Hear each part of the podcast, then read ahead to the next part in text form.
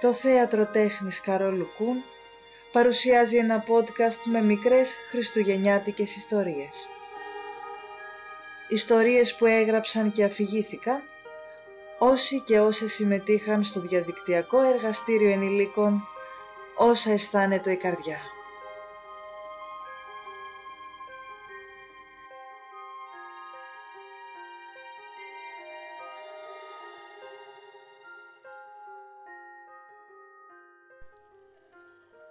Φωτεινή Κυριακίδου Εύπο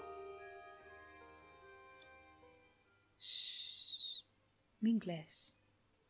Δεν θα είναι πάντα έτσι. Θα έρθει η ώρα. Άκουσέ με. Θα έρθει η ώρα. Και για μένα έτσι ήταν.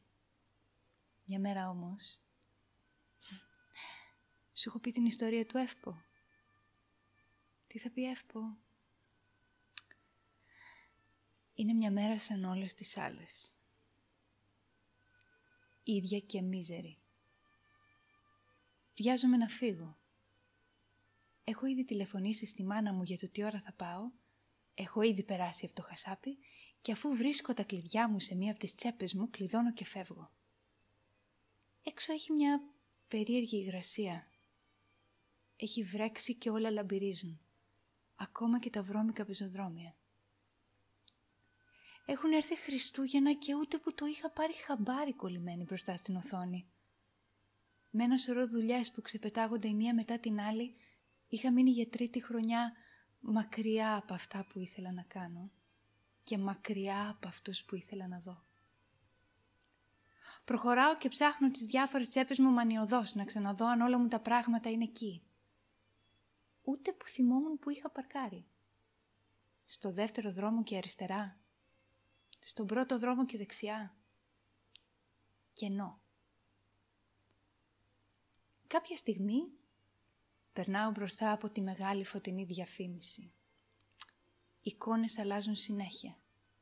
Διαφημίζει αυτό το ταξίδι που όλο λέω ότι θα πάω και ποτέ δεν πήγα. Αλλιώς τα περίμενα και αλλιώς είχαν γίνει. Ούτε θάλασσες, ούτε ήλιος, ούτε αραλίκη σε μουδιές και έρωτες, ούτε καν τα καθημερινά, τα βασικά μοναξιά και χάπια. Πολλά χάπια να συνέλθουνε. Δεν θυμάμαι γιατί άρχισα να σκέφτομαι εκείνη τη συνήθεια που είχα πάρει από το βιβλίο της Αλκιζέη όταν ήμουν μικρή. Εύπο ή λίπο; Εύπο σαν να λέμε ευτυχισμένοι πολύ το έλεγα λίγο πριν κοιμηθώ σαν τους ήρωες του βιβλίου όταν η μέρα είχε πάει καλά. Και λείπω όταν ήμουν στεναχωρημένη πολύ. Τότε βέβαια είχα χρόνια που δεν το έλεγα, αλλά αν ξαναέβγαζα συμπεράσματα για εκείνες τις μέρες θα ήταν κάθε βράδυ λείπω. Ούτε ταξίδια, ούτε φίλους. Μόνο μοναξιά, δουλειά και χάπια. Κατάλαβα ότι κλαίω και μάλιστα πολύ ώρα από τα παγωμένα δάκρυα στα μάγουλά μου. Δεν μπορώ να σταματήσω και εσύ είμαι στη μέση του δρόμου. Δεν με νοιάζει ποιος κοιτάει, απλά κλαίω, κλαίω σκεφτόμενοι που ήμουν και που είμαι. Και τότε ακούω μια φωνή. Πρόβα για την κηδεία μου, μου κάνεις ρε. Ξαφνιάστηκα. Μου ξαναλέει, σε σένα μιλάω. Πρόβα για την κηδεία μου, μου κάνεις και πάνω από το κεφάλι μου. Κοιτούσα γύρω σαν χαμένη. Είχα θολώσει από τα δάκρυα, ήταν και αυτό το φως από τη διαφήμιση και είχα θαμπώσει. Κι όμως, κάτω από το πάνελ που χάζευα ποιος ξέρει για πόση ώρα, ήταν ένας άστεγος. Κοιμάται στο πεζοδρόμιο, τυλιγμένος με κουβέρτες. Κάτω ακριβώς από τη φανταχτερή διαφήμιση για επίγειους παράδεισους σε μακρινούς ωκεανούς. Συγγνώμη, δεν κατάλαβα, δεν σας είδα, σας τρόμαξα. Του λέω και αρχίζω και σκουπίζω με τα χέρια δάκρυα και μίξεις μαζί. Πάρε τη μιζέρια σου και φύγε από εδώ, μου ξαναλέει. Κοιμόμαστε, δεν βλέπεις. Άντε καλά Χριστούγεννα. Και γυρνάει πλευρό να βουλευτεί. Ήταν σαν να με χαστούκισε. Ξαφνικά σταμάτησα το κλάμα και μου βγήκε θυμός. Τι έγινε τώρα; Με είπε μίζερη. Μου την είπε. Ήταν λες και πέρασα μόνο μιας μέσα από όλα τα συναισθήματα του κόσμου. Άρχισα να μονολογώ. Τελικά ξέρεις κάτι. Αυτός ο τύπος σήμερα κοιμήθηκε και είπε εύπο. Γι' αυτόν η συνθήκη σήμερα ήταν εύπο και έχει δίκιο. Τι σημασία είχε τι έπρεπε να είχα κάνει; Που θα έπρεπε να είχα πάει και με ποιον; Εκείνη τη μέρα είχα να φύγω στην ώρα μου από το γραφείο. Να έχω το κρέας έτοιμο και να πάω στη μάνα μου. Και τα είχα κάνει. Εύπο λοιπόν. Κατάλαβες; Γι' αυτό σου λέω. Μην κλαις. Εύπο. Εύπο.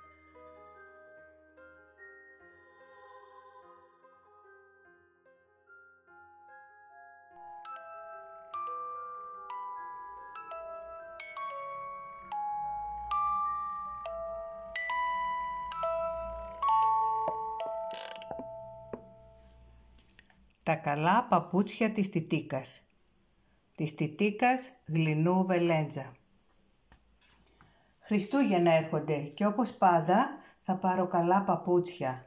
Τα καλά που θα φοράω με τα καλά μου ρούχα. Πάμε πάντα με τη μαμά που ξέρει, διαλέγει τι μου πάει. Αύριο θα πας να πάρεις τα καλά σου παπούτσια με τον μπαμπά σου. Θα πάτε στου Λαμπρόπουλου. Έμεινα να κοιτάζω τη μαμά με το στόμα ανοιχτό με τον μπαμπά. Μα αυτό δεν είναι δουλειά του μπαμπά. Ο μπαμπάς πάει στο γραφείο. Όταν είναι στο σπίτι κάνουμε πάντα ησυχία. Μιλάει λίγο και συνήθως με τη μαμά. Όχι, αυτό δεν είναι δουλειά του μπαμπά. Τον αγαπάω τον μπαμπά μου και ας τον βλέπω λίγο. Είναι ήσυχος, δεν φωνάζει, σε ακούει όταν μιλάς. Όλοι τον σέβονται. Φοράει γυαλιά και έχει λίγα μαλλιά. Για μένα είναι πολύ όμορφος. Μου έμαθε να διαβάζω την εφημερίδα του πριν ακόμα πάω σχολείο. Τώρα είμαι η καλύτερη στη Δευτέρα τάξη. Ξέρω, είναι πολύ περήφανος για μένα. Έβαλα το καλό μου φουστάνι, βυσινή βελούδο, το παλτό μου, τα άσπρα σωσόνια και τα παπούτσια του σχολείου.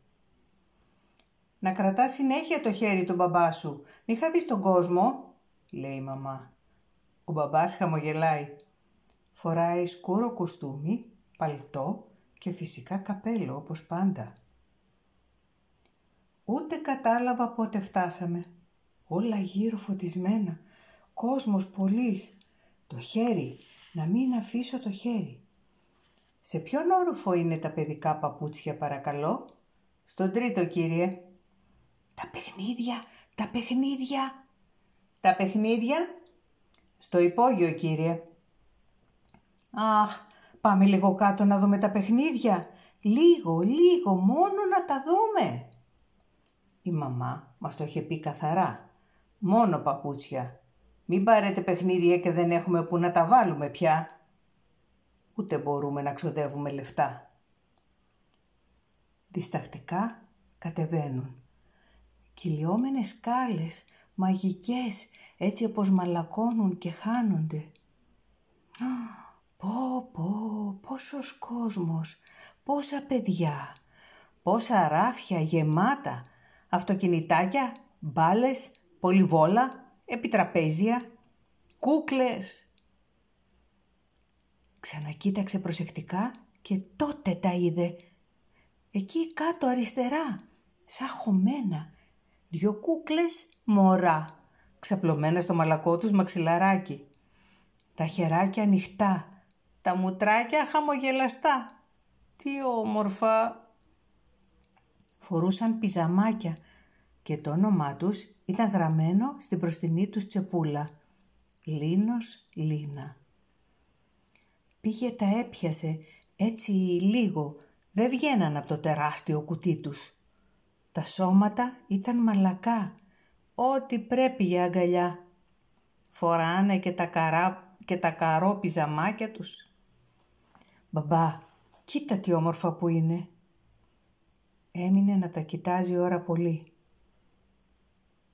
Έλα πάμε τώρα. Αχ, ας μείνουμε λίγο ακόμα μπαμπά. Λίγο να τα χορτάσω. Παιδιά πήγαιναν και ερχόντουσαν. Διαλέγανε, φεύγανε, εμείς εκεί. Η ώρα περνούσε. Εμείς εκεί. Έλα πάμε πια. Θα κλείσουν και τα μαγαζιά και δεν θα έχουμε πάρει παπούτσια. Ποιος την ακούει τη μαμά σου; Ω, ναι, παπούτσια. Πάμε. Στο τρίτο όροφο πολύ ησυχία. Μου αρέσει που διαλέγω εγώ. Ναι, λουστρίνια με κούμπομα, να μπορώ και να τρέχω. Με γεια σας. Ευχαριστώ.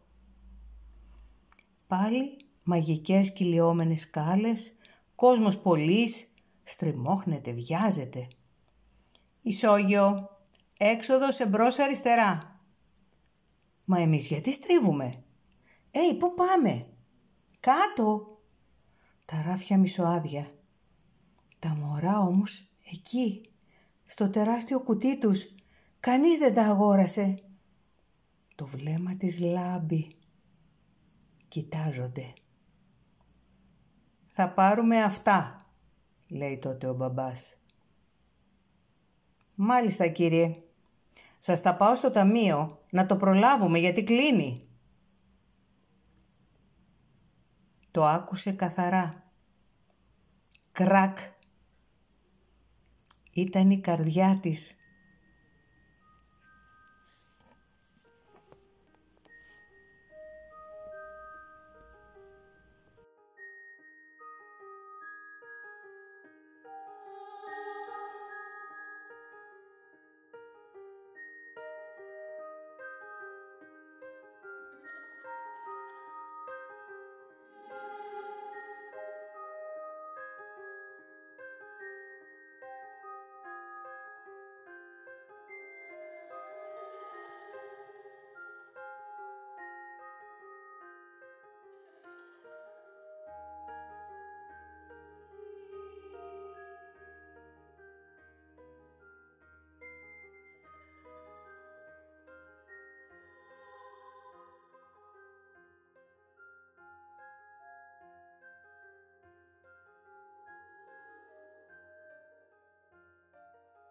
Η γιορτή. Σοφία Πουρναρά.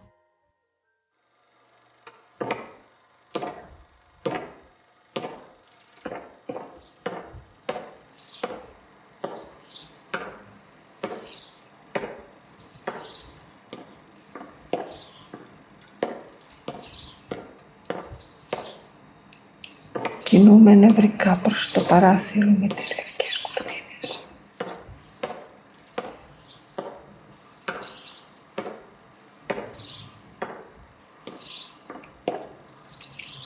κάθομαι στην πολυθρόνα.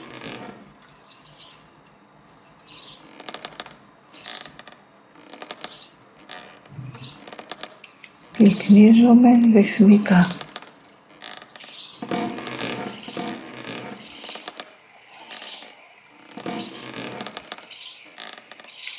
Η λάμπα ανοιχτός ρίχνει από αριστερά το απαλό της φως.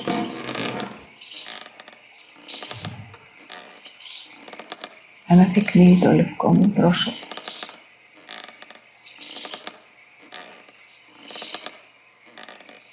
Το σκιάζουν τα γκρίζα μου μαλλιά.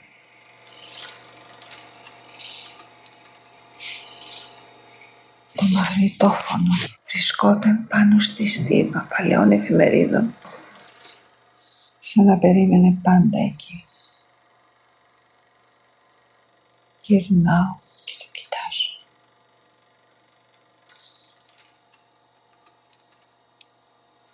Με μια ελαφρά κίνηση του κορμιού μου γέρνω και το πιάνω. Το τοποθετώ μέσα στις λιπόσαρκες παλάμες μου και πατώ το ρεκ.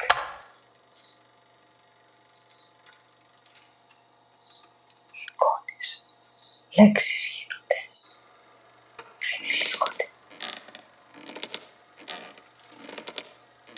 και αποτυπώνονται στο, στο χρόνο εκείνο. Το χρόνο εκείνο. Τα χρόνια Χριστούγεννα της γιορτής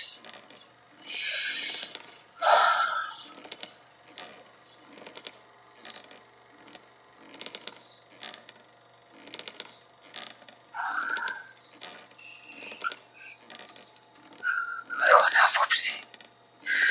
Είναι σίγουρος κατέχει. Σίγουρος. Τι είναι η γιορτή. Ένα διάλειμμα είναι. Απλά, απλά ένα διάλειμμα.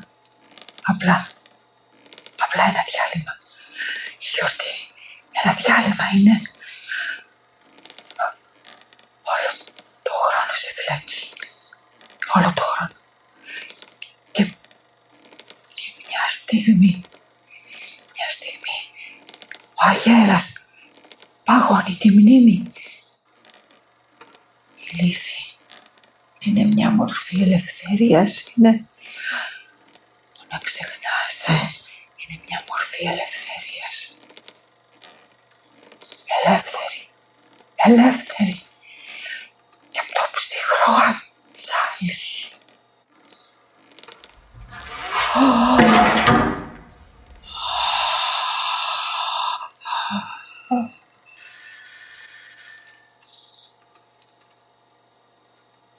Το βλέμμα της διαπερνά τους πέτρινους τείχους.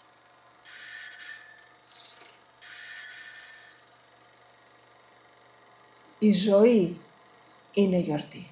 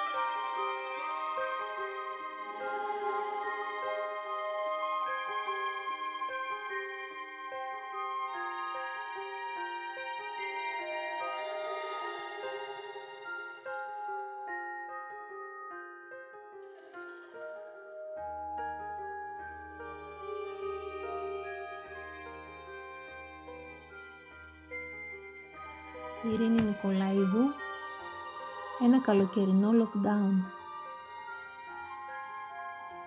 Αχ βρε φίλε, τι Χριστούγεννα και αυτά φέτος. Μακριά από οικογένεια και φίλους, χωρίς φιλιά, αγκαλιές, χωρίς διασκέδαση και χωρίς κρεπάλες. Ξέρεις τι μου ήρθε στο μυαλό; Μια καλοκαιρινή ιστορία διακοπών από τότε που ήμουν παιδί. Δεν είχα κλείσει ακόμα τα 9, ήταν το καλοκαίρι πριν την Τετάρτη Δημοτικού και οι γονείς μου ανακοίνωσαν ότι θα πάμε διακοπές στη Σκόπελο. Τι ήταν η Σκόπελος, που να ξέρα. Αλλά και μόνο στην ιδέα ότι θα κάνω ταξίδι με πλοίο ήταν αρκετό να με κάνει ο χοροπηδάω μέχρι το ταβάνι από χαρά και από ανυπομονησία. Τη μέρα του ταξιδιού όλοι ξυπνήσαμε ξημέρωτα, φορτώσαμε τα πράγματά μας στο αυτοκίνητο, πήρε κι εγώ κουκλάκια και Mickey Mouse και ξεκινήσαμε για ονειρεμένες διακοπές στη Σκόπελο. Φτάνουμε στο λιμάνι του Βόλου, εγώ ενθουσιασμένη, σχεδόν εκστατική. Περίμενα τη στιγμή να ανέβω στο πλοίο. Καθώς επιβιβαζόμασταν, τα μεγάφωνα μας προειδοποιούσαν για κάποια μποφόρ που θα συναντούσαμε. Εγώ όμως δεν έδωσα σημασία. Και το πλοίο ξεκίνησε. Και το πλοίο άρχισε να κουνάει και να τραμπαλίζεται πάνω στα κύματα με μανία. Και εγώ άρχισα κυριολεκτικά να χάνω το έδαφος κάτω από τα πόδια μου. Κατάκοπη και κίτρινη σαν λεμόνι παραδόθηκα στην αγκαλιά του μπαμπά και περίμενα να τελειώσει το μαρτύριο που οι άλλοι ονόμαζαν ταξίδι με πλοίο. Τελικά, μετά από τρεις εφιαλτικές ώρες φτάσαμε στο λιμάνι του πλοίου του νησιού. Εκεί μας περίμενε μια παρέα οικογενειακών φίλων και ανάμεσά τους δύο κοριτσάκια, αδελφούλες ήταν, περίπου στην ηλικία μου, που με ανεγνωούσαν όμως επιδεικτικά και με εκνεύριζαν. Εγώ όμως δεν έδινα σημασία, ήθελα απλώς να εξερευνήσω το νησί. Αφού αφήσαμε τα πράγματά μας στο ξενοδοχείο, ένα υπέροχο ξενοδοχείο μπροστά στη θάλασσα, όπου θα έκανα ατέλειωτες βουτιές όπως νόμιζα. Πήγαμε στην ταβέρνα για φαγητό. Εκεί περιμένοντας το φαγητό, άρχισα να ζαλίζομαι και να ανεβάζω πυρετό. Η μαμά έκανε «Όχ». Με πήρε σηκωτή και πήγαμε στο ξενοδοχείο. Ο πυρετός έφτασε σχεδόν 40 και καλέσαμε γιατρό. Η διάγνωση του γιατρού κεραυνό σε ηλιόλους στη μέρα. Οξία ποιόδης αμυγδαλίτιδα. Μα καλά, πώς, αφού ο λαιμός δεν πονούσε ή έτσι νόμιζε τουλάχιστον. Όσο για τη θεραπεία, τουλάχιστον τρεις ημέρες μέσα, μέχρι να κάνει επίπεδα η αντιβίωση και να πέσει ο πυρετός. Και φυσικά όχι θάλασσα, όχι εξερεύνηση, όχι παγωτά. Μόνο καλό φαγητό για να γίνω γρήγορα καλά. Εγώ πάλι έχασα το έδαφος κάτω από τα πόδια μου. Μα καλά είναι δυνατόν. Ήρθα στη Σκόπελο να περιμένω πότε θα επιπεδώσει η αντιβίωση. Πότε θα εξερευνήσω το νησί. Σίγουρα με φάγανε με την κρουσουζιά τους αυτά τα αντιπαθητικά κοριτσάκια. Κι εγώ όλες αυτές τις μέρες τι θα κάνω μες στο δωμάτιο του ξενοδοχείου; Θα ακούω τα παιδάκια να στριγκλίζουν και να χαίρονται και εγώ θα περιμένω την αντιβίωση. Αυτά τα καυτά και αναπάντητα ερωτήματα με πολύ θυμό, πολύ απογοήτευση και απελπισία πέρασαν οι τρεις επόμενες μέρες των διακοπών μου. Εγκλωβισμένη μέσα στο δωμάτιο. Μύριζα μόνο την άβρα της θάλασσας και την έβλεπα από μακριά.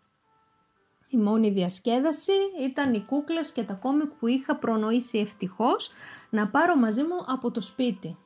Και η μόνη λιχουδιά που μου επέτρεπαν ήταν ένα βάζο σπιτική μαρμελάδα κεράσι που η σπιτονικοκυρά μας είχε την καλοσύνη να μου προσφέρει για περαστικά. Και την καταβρόχθησα όλη. Τώρα που θυμάμαι καλύτερα, βρίσκω πολλές ομοιότητες σε εκείνο τον εγκλισμό και στο σήμερα. Και οι δύο εγκλισμοί ήταν τόσο αναπάντεχοι, τόσο σκληροί, με τόσο πολύ απογοήτευση και πολύ φαγητό, κυρίως λιχουδιές. Όσο για το ταξίδι εκείνο, έληξε άδοξα, αφού μετά από τέσσερες μέρες που έγινα τελείως καλά, τέλειωσαν και οι μέρες των διακοπών και έπρεπε να επιστρέψουμε στο σπίτι. Για να μου κάνουν το χατήρι οι γονείς μου, δέχτηκαν στην επιστροφή να κάνουμε μια στάση στη Σκιάθο για να εξερευνήσω τουλάχιστον εκείνο το νησί. Επισκεφτήκαμε και το σπίτι του Αλέξανδρου Παπαδιαμάντη. Από τότε, όταν με ρωτούσαν τι μου άρεσε περισσότερο από το ταξίδι μου στη Σκόπελο, τους απαντούσα με ένα θλιμμένο χαμόγελο. Το σπίτι του Παπαδιαμάντη. Και αυτή ήταν η πικρή μου αλήθεια.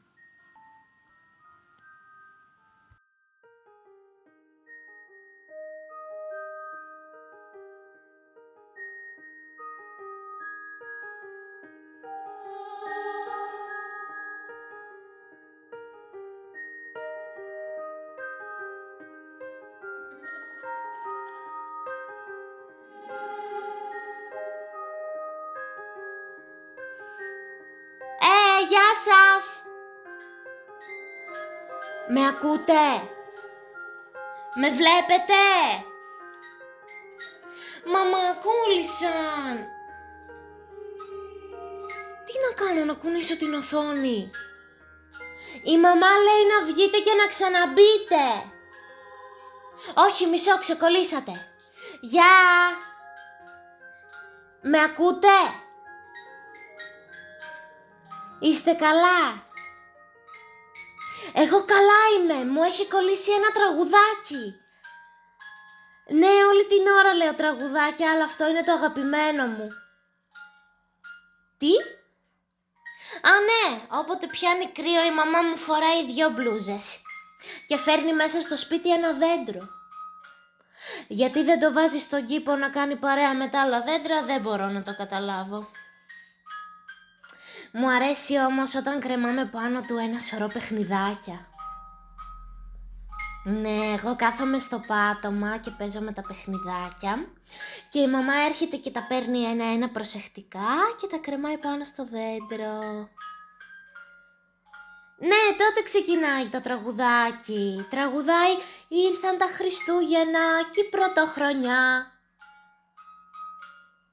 «Τίποτα μαμά, εσένα κάνω, πήγαινε μέσα». Κοιτάζω τότε την πόρτα. Δεν βλέπω κανέναν να έχει έρθει. Πότε ήρθαν τα Χριστούγεννα και η πρωτοχρονιά και εγώ δεν τους πήρα χαμπάρι, αφού όλο εδώ μέσα είμαι. Εσείς τα είδατε τα Χριστούγεννα και την Πρωτοχρονιά; Μη γελάτε. Και πόσα είναι τα Χριστούγεννα, είναι πολλά και τρέχουν από εδώ και από εκεί. Και η πρωτοχρονιά είναι η μαμά τους που τα κυνηγά, όπως με κυνηγά εμένα η μαμά στις κούνιες όταν δεν μαζεύομαι να πάμε σπίτι. Να, είδατε, όλες αυτές τις απορίες έχω μες στο κεφάλι μου και μου κολλάει και εμένα το τραγουδάκι. Ναι, Ναι, ξέρω. Έρχεται η ώρα για την επίσκεψη στον Άγιο Βασίλη.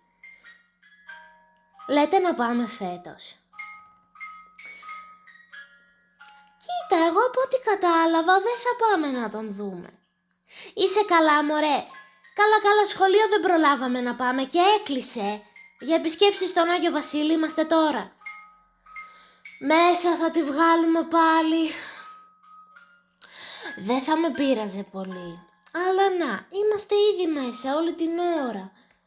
Και όλοι κάθονται σπίτι τους φέτος, άρα δεν θα είμαστε πολύ. Ε, ναι, βαριέμαι να είμαι όλο με τους ίδιους. Η μαμά και ο μπαμπάς είναι μόνο δύο. Πόσο να μιλήσω σε δύο ανθρώπους. Ε, αλλά τι να κάνουμε τώρα, έχουμε τον κορονοϊό λένε. Ναι, εγώ δεν τον έχω δει, εσείς τον είδατε. Καλύτερα που δεν τον είδαμε γιατί λένε ότι είναι επικίνδυνος. Εντάξει, ναι, καταλαβαίνω, θα μένουμε μακριά ένας από τον άλλον για να προστατευτούμε. Αλλά να, να σας πω κάτι. Τώρα που θα μπει η νέα χρονιά και θα γίνει ένα χρόνο πιο μεγάλος ο κορονοϊός, εύχομαι να ξυνήσει τι γελάτε! Αφού δεν καταλάβατε τι λέω. Ε, αφήστε με να σας εξηγήσω. Πω... Να μιλήσω τώρα. Ναι, να ξυνήσει μωρέ. Ξέρω τι σας λέω.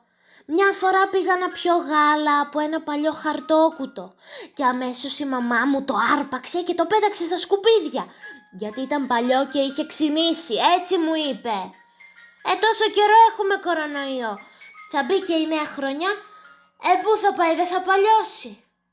Με το που ξυνήσει, όποιος τον βρει, ας τον πετάξει στα σκουπίδια. Ναι, θα έχω κι εγώ τα μάτια μου ανοιχτά, αλλά και εσείς μην κοιμάστε όρθιοι. Όταν το δείτε και καταλάβετε ότι είναι αυτός, τσουπ, να το ρίξετε στο καλαθάκι με τα σκουπίδια. Προσοχή όχι στην ανακύκλωση και μας ξανάρθει. Ναι, και μετά θα τα βγάλει τα σκουπίδια η μαμά ή ο μπαμπάς. Ορίστε, αυτό αν έκαναν όλοι οι μεγάλοι θα είχαμε ξεμπερδέψει τώρα. Α, ναι, ξέχασα να σας πω.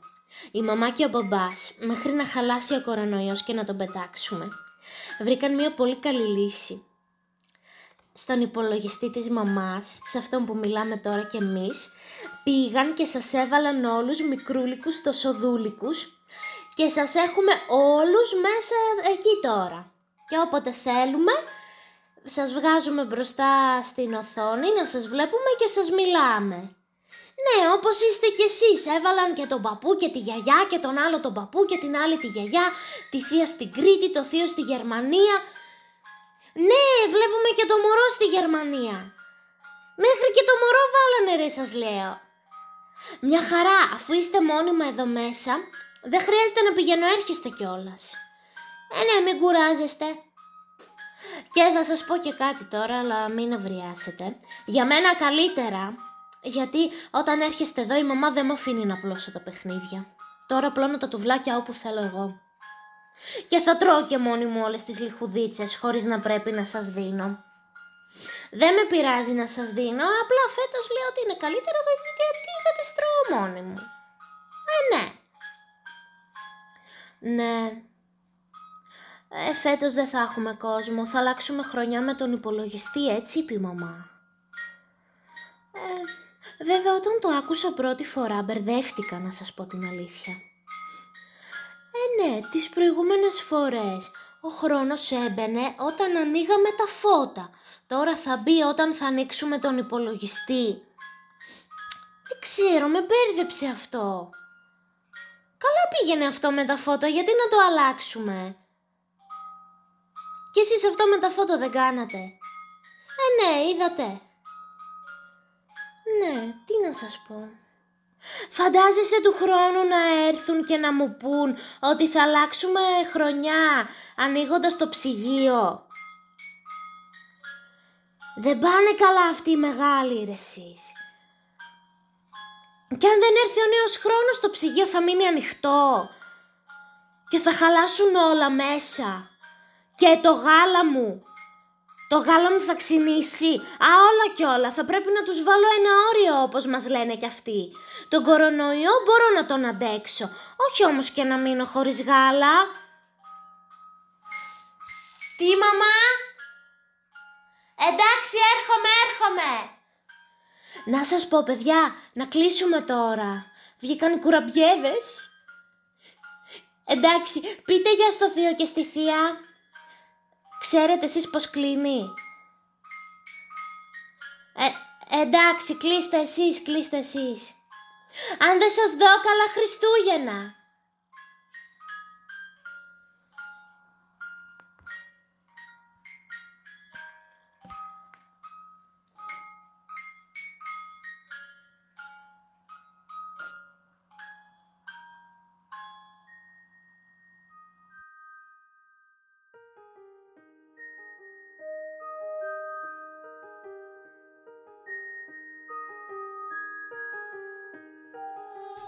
Γιάννης Γαβρίλης. Στην παλιά μου γειτονιά. Μα όταν γυρίζαμε το βράδυ απ' τη δουλειά Εγώ και εκείνη όνειρα φιλιά. Ξημέρωσε μια ακόμη ημέρα. Δεν είχα τίποτα να κάνω ούτε κάπου να πάω. Κάθισα αναπαυτικά στην περζέρα μου Έκλεισα τα μάτια. Αχ το σπιτάκι μας κι αυτό είχε ψυχή. Το τραγούδι. Αυτό το τραγούδι πως μου έχει κολλήσει. Γιατί Και τότε Μια ιδέα μου ήρθε. Να επισκεφτώ την παλιά μου γειτονιά. Ετοιμάστηκα στα γρήγορα και ανηφόρησα ανυπόμονα προς τα εκεί τι θα αντίκριζα και αναρωτήθηκα. Έφτασα. Όλα στη γειτονιά μου, τα κτίρια, η πλατεία, το πεύκο στο κέντρο της, τα δύο παγκάκια ήταν ακόμη εκεί. Αυτά που φάνταζαν τόσο μεγάλα στα παιδικά μου μάτια. Ήμουν το αλανάκι, έτσι με φώναζαν, των προσφυγικών πολυκατοικιών του Λικαβητού. Μα μετά από τόσα χρόνια διαπίστωσα με απογοήτευση ότι ήταν μια τόση πλατιούλα και δεν ήταν όπως νόμιζα μικρό στο κέντρο του κόσμου. Σήκωσα το βλέμμα μου για να περιεργαστώ τις πολυκατοικίες που δραματικά είχαν παλιώσει και αυτές. Οι τόσο πολύ βουές. Τώρα σιωπή, ερημιά και εγκατάλειψη. Προχώρησα λίγο παραπέρα και να, το κτίριο που ήταν το διαμέρισμα που γεννήθηκα. Άνοιξα την εξώπορτα της εισόδου. Έτριξε. Μπήκα. Άρχισα να ανεβαίνω τις σκάλες, εκείνες που τις κατέβαινα και τις ανέβαινα τρέχοντας. Τώρα αργά, σκαλοπάτι το σκαλοπάτι, μέχρι να φτάσω στον τέταρτο όροφο. Και εδώ σιωπή. Η ξεφτισμένη από τα χρόνια πόρτα του διαμερίσματος απέναντί μου. Την έσπρωξα. Ήταν κλειδωμένη. Θυμήθηκα πως το κλειδί συνηθίζαμε να το αφήνουμε κάτω από μία γλάστρα. Τη γλάστρα με το γεράνι. Πάρ' το στεφάνι μας, πάρ' το γεράνι μας. Και αυτό το τραγούδι να με ακολουθεί. Ανέβηκα στην ταράτσα. Κοίταξα από το παραθυράκι του πλησταριού. Εδώ ήταν το κρυσφύγετό μου όταν με φώναζε η μητέρα μου και με κυνηγούσε με το κουτάλι της σούπας να πιω σόνι και καλά το μουρνέλαιο που τόσο το απεχθανόμουν για την απέσια του γεύση. Δεν είχα τίποτα άλλο να δω εδώ. Άρχισα να κατεβαίνω. Φτάνοντας στο ισόγειο ακούω μια φωνή, μια γυναικεία φωνή από το διαμέρισμα στα δεξιά μου. Χτύπησα με κάποια συστολή. Από μέσα ακούστηκε ένα «Αμέσως!» Το πόμολο γύρισε και εμφανίστηκε εκείνη. Με κοίταξε με κάποια καχυποψία, με ζήγησε και ξάφνου ψιθύρισε «Α, εσύ είσαι». «Έφη, εσύ». Η Έφη, ο πρώτος μου έρωτας, το πρώτο μου καρδιοχτύπη. «Έλα, πέρασε μέσα». Ακόμη εδώ ζεις. Ναι, δεν έφυγα ποτέ. Το δωμάτιο του σαλονιού ίδιο. Λες και δεν είχε περάσει ούτε ένα λεπτό. Έλα, ε, κάθισε. Πώς και από εδώ. Οι αναμνήσεις βλέπεις. Εκείνη επανέλαβε. Οι αναμνήσεις. Ε. Και χαμογελώντας. Ε, θυμάσαι. Πώς μπορώ να ξεχάσω, είπα εγώ. Εκείνη πάλι κάπως αυτάρεσκα. Σου άρεσα πολύ τότε. Αμήχανα εγώ. Ναι, πολύ. Αλλά εσύ με κοίταζες αφιψηλού, με σνόμπαρες. και λάσαμε και οι δυο μας. Άρχισε πια να ανοιχτώνει. Κοίταξα έξω από το παράθυρο. Σκιές άρχισαν να περιπλανώνται. Όλα τα παλιά ήταν εδώ. Οι κυράδες να συζητούν και πάλι μεγαλόφωνα. Ένα γραμμόφωνο να παίζει. Τη δραπετσόνα πια δεν έχουμε ζωή. Οι άντρες να επιστρέφουν αποκαμωμένοι από τη δουλειά. Τα παιδιά με ξεφωνητά και κάποιες βρισχές να παίζουν μπάλα. Τα κοριτσάκια πιο πέρα να λένε τα δικά τους και να κρυφοκοιτάζουν την έξαψη των αγοριών εκεί κι εγώ το αλανάκι να μου φωνάζω «Έλα, έλα». Έπιασα την έφη από το χέρι και βγήκαμε έξω και τότε τόλμησα. Την πήρα αγκαλιά και της έδωσα ένα παρατεταμένο φιλί. Αφέθηκε και ήταν τόσο γλυκά τα χείλη της. Μείναμε έτσι ενωμένοι για κάμποση ώρα. Δεν αντέχω να σε αποχωριστώ και πάλι είπε. Ούτε εγώ θέλω να... Χρόνια πολλά! Χρόνια πολλά! Άνοιξα τα μάτια. Μα ποιος είναι; Οχ, το κουδούνι. Άφησα τη θαλπορή της μπερζέρας μου και πήγα προς την πόρτα. Ρώτησα ποιος είναι; Να τα πούμε! Να τα πούμε! Σημέρωνε παραμονή Χριστουγέννων.